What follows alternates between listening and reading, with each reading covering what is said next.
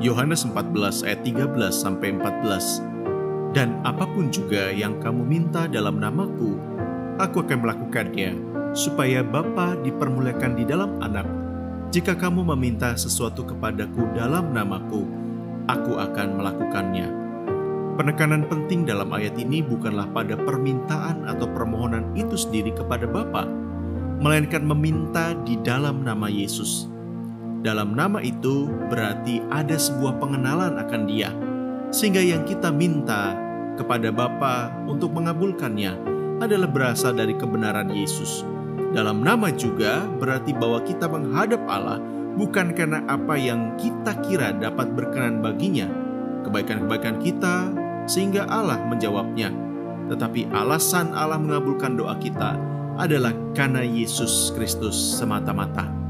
Bapa terima kasih karena hanya di dalam Engkau dan namamu lah doa kami didengar oleh Bapa. Kami rindu untuk terus dekat dengan Engkau, sehingga kami mengenal hatimu, dan apa yang kami minta tidak jauh daripada apa yang menjadi kerinduan Engkau atas kehidupan kami.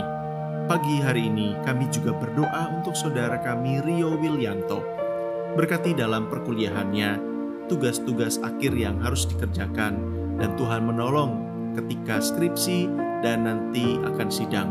Kami juga menyerahkan ke dalam tangan kasih Tuhan untuk hal-hal di masa depan yang Tuhan persiapkan baginya.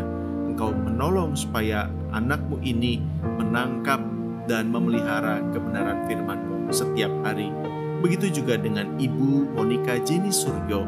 Tuhan memberkati dengan suami, dengan anak yang Tuhan percayakan, diberkati sebagai ibu yang terus diberkati dengan kebijaksanaan hikmat Tuhan dalam merawat dan mengasihi suami serta anak-anak. Terima kasih Tuhan, hanya di dalam nama Tuhan Yesus kami berdoa. Amin.